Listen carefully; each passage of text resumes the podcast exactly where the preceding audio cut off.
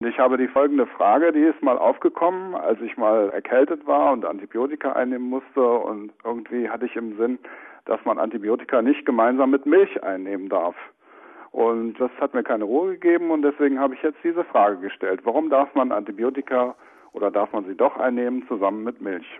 Ja, also das gilt tatsächlich für manche Antibiotika, aber längst nicht für alle. Also manche enthalten Wirkstoffe, bei denen sich dann einfach das Kalzium in der Milch mit dem Wirkstoff zu größeren molekularen Klumpen verbindet. Und diese Klumpen sind dann so groß und so sperrig, dass sie nicht die Darmwand durchdringen können und damit auch nicht ins Blut gelangen. Das heißt, also es passiert jetzt nichts richtig Gefährliches, entstehen keine Gifte, nur eben, dass diese antibiotischen Wirkstoffe wirkungslos bleiben, weil sie einfach den Darm nicht verlassen, sondern wieder ausgeschieden werden. Aber wie gesagt, das gilt nur für ganz bestimmte Sorten von Antibiotika.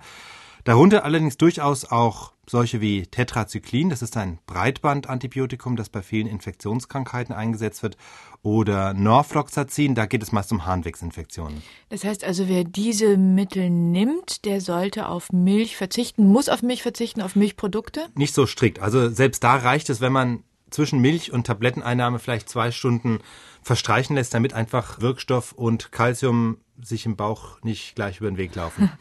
Du hast gerade diese Wirkstoffe genannt, die das betrifft. Ehrlich gesagt, ich habe jetzt die Namen schon wieder vergessen. Aber woher weiß ich denn als Patient, wenn ich ein Antibiotikum nehme, ob sich das jetzt mit Milch verträgt oder ob es sich nicht verträgt? Ja, lesen Sie die Packungsbeilage oder fragen Sie einen Apotheker. Also wenn es eine Unverträglichkeit gibt, dann muss das einfach da drin stehen.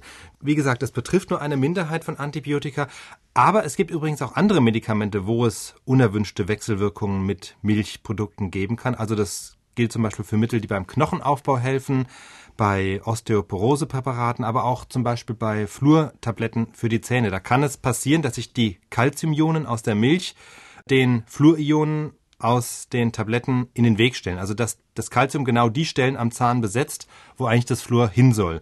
Also wenn mit Medikamenten Probleme mit Milch auftauchen, dann muss das auch in der Packungsbeilage stehen. Und die sollte man dann eben auch lesen. So ist es.